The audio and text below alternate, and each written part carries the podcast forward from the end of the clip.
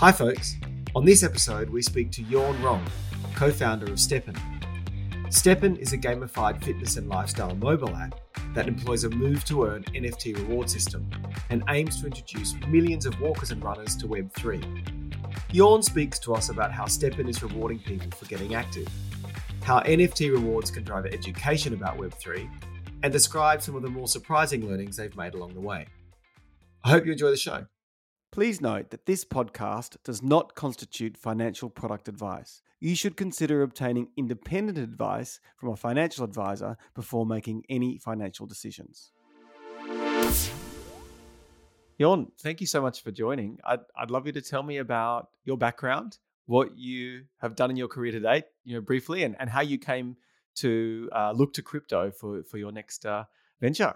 Sure. So, my entire career is pretty screwed up. I mean, I started as a dental assistant, study biology. And then I got into the mining industry, doing a lot of prospecting works.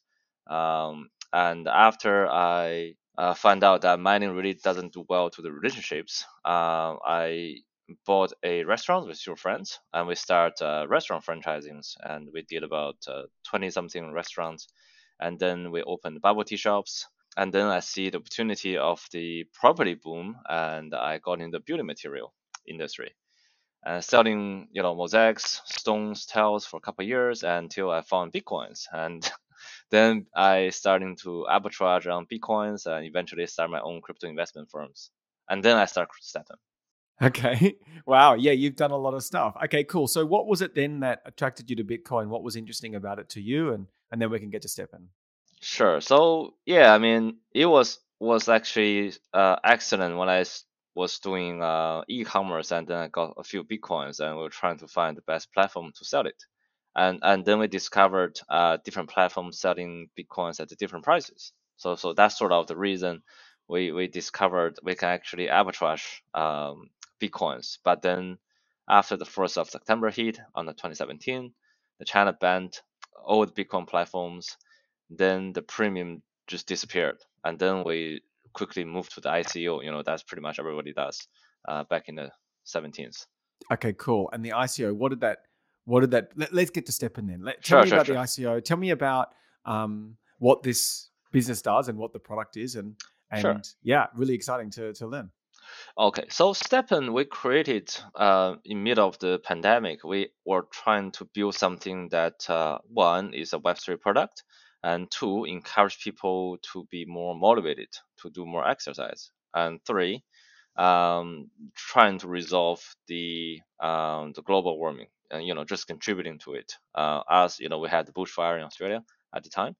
So STEPN, basically, it is a... you can call it a game or a Web3 running trackers, but what we call is a Web3 lifestyle app. So a user have to buy a NFT sneakers, and then the user use this NFT sneaker either to run or walk, to consume a number of energies, meaning that you have to walk outside for, let's say, 10 minutes to an hour, and you will get tokens out of it. So you can then use this token to upgrade your sneaker. You can actually trade the token. And so basically it's just to incentivize people to, get more active, both in their social lives and also in their more of physical exercising. Because the next step of what we're trying to do is to get involved in the Web3 socials. Okay, cool. Well, let's pause on the Web3 socials. Let's go back to the move2earn as you describe it. I really like that. It's kind of cool. Let's talk about the kind of things people do, what the rewards they get, and so how do they do this? So they mint an NFT, and some of our listeners will know what that means. They go and they essentially purchase an NFT, but that NFT perhaps hasn't been created before. They're not necessarily buying it from someone. They're creating it from the contract. So they do that. And then once they've got it, is it an app? How do they actually track these steps in real life? Okay, so we spend over, I think, 50 to 60% of our time authenticate users' steps. So basically how they work is that we use the gyroscopes, accelerators, all the motion sensors in the mobile to track people, if the people actually move. And the data then got processed locally at users' mobile, what we call edge computations. And the result then got sent to the server. And then the server is called federated learning. It's a form of machine learning. So basically the server will say, all right, I have all this data. I then make sense of which one is cheating, which one is not. So we took it really seriously. So because we don't want, the entire system got exploited, meaning that, there have been many attempts, say people just riding a bike and then just shaking the phone to imitate, right, the walking, and the machine basically will learn, right, and perfect its accuracy. So now the whole system, what we call is SMAC, is a STEPN machine learning anti-cheating mechanics. So we have trained this machine for almost half year, and it's getting pretty accurate at the moment. So we'll basically have a form of punishment for the people that didn't actually do the walking or running. And, we will have a score, basically keep tracking on that. Okay, so someone will earn if they do walk, and then maybe they'll have some sort of negative earn if they don't, or some sort of penalty on the app. And the idea here is to get people actually outside, IRL, walking around. Yeah, exactly. Okay, cool. So say someone is a good actor, they've gone for a nice long walk, and they get back home. Do these rewards accrue immediately? Is there a time frame involved? Is it really kind of immediate for the user? Yes. So the system will run a small check on the if they are cheating or human or bot. If they turn out to be a human, and then the reward will be sent to user, or generated for the user immediately. And the reward itself is a utility token. Is that right? It's actually a little bit complex more than that. So the reward come to different forms, right? So because we don't want to have just one form of reward.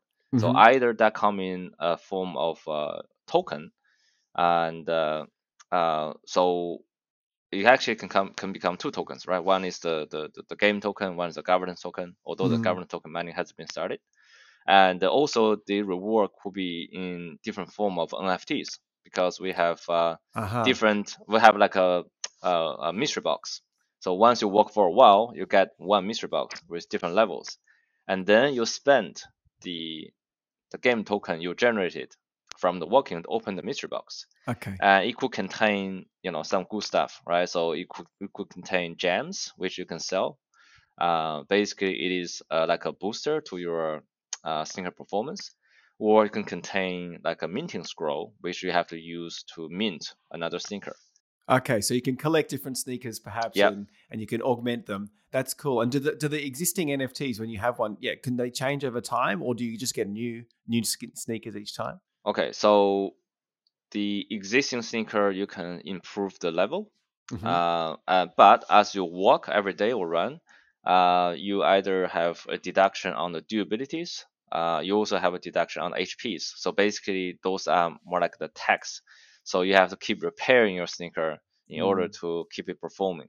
Otherwise, it should break down, right? So, so people have to take time to maintain it.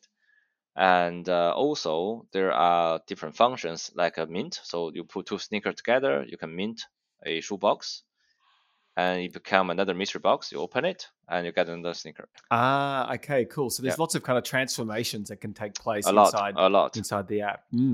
Yeah, it sounds really full featured.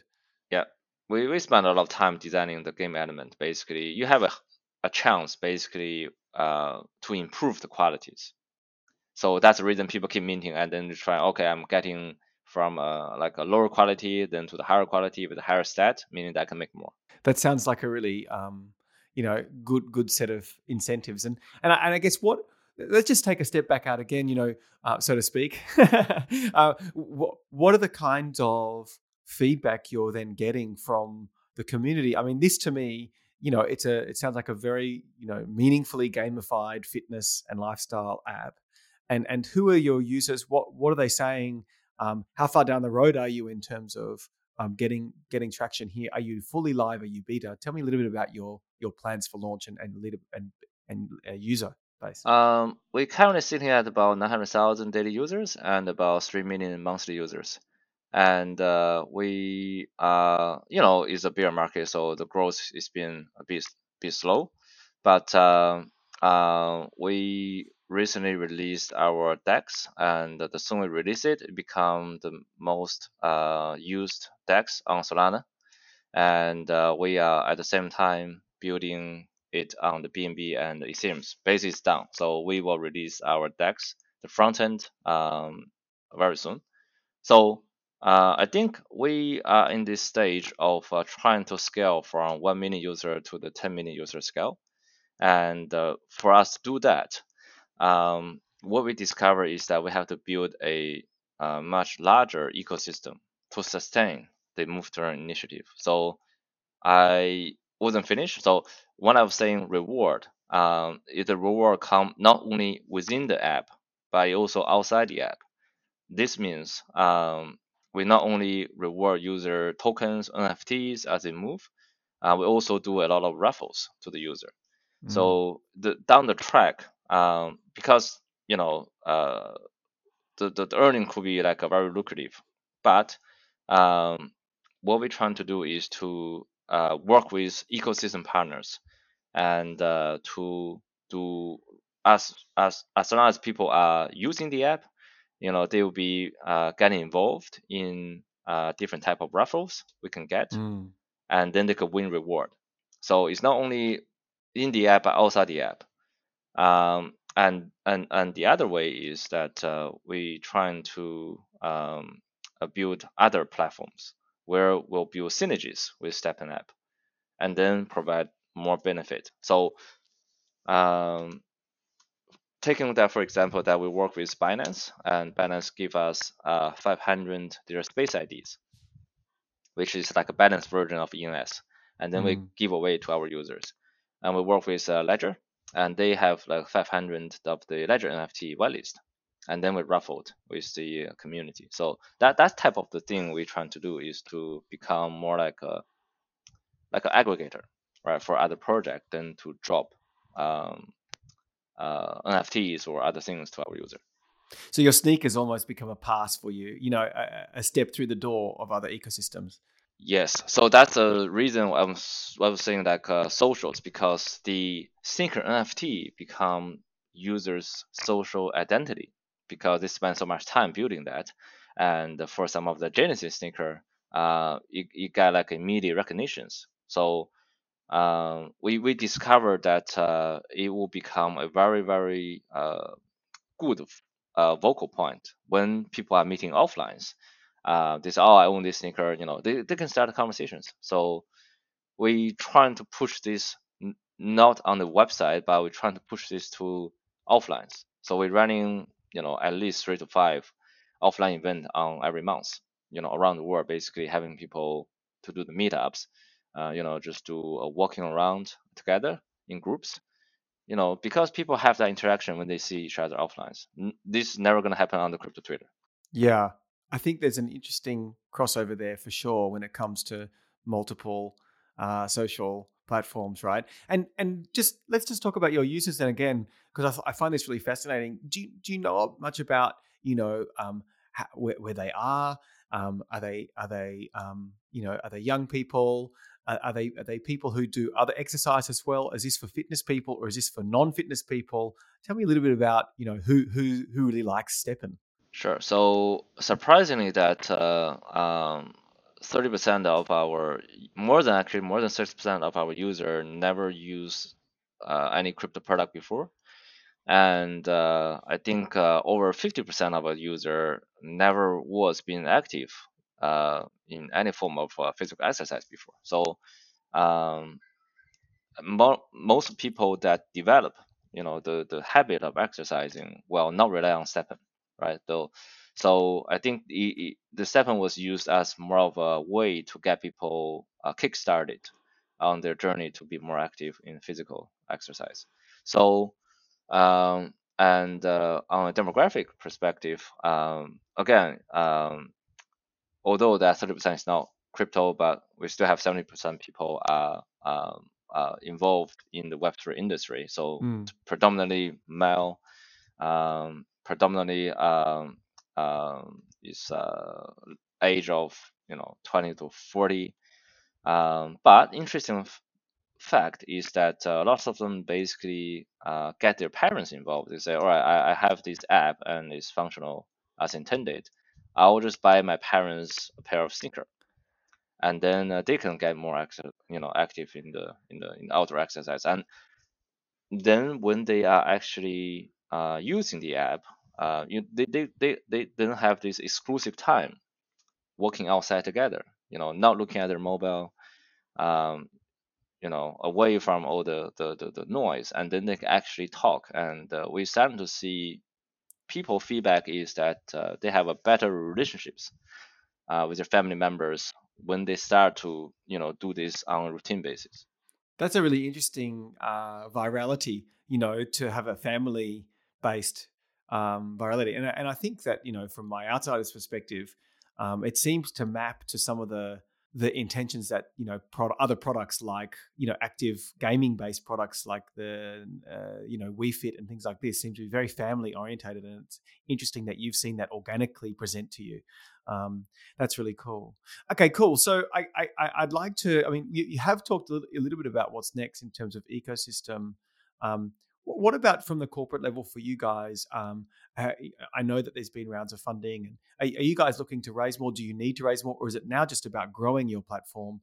And and how do you see, what do you see the biggest paths for growth for you? So we finished our funding, I think, January this year. And then we basically, building the product and I think we turned profit in the first quarter and then growing a lot by the second. And now I think we are actually building about 4 products concurrently at the same time. And to really push out the entire product lines. So including, the DEX I will talk about.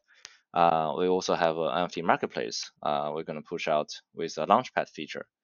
And we are at the same time building the social apps, and then we are in the process of also building a wallet. So as you can see, we're trying to build the entire ecosystem for STEPN users, and then also these apps eventually going to tap outside of the STEPN ecosystems, meaning that it will starting to generate positive revenue streams, and then portion of it will then go back to the STEPN ecosystem because.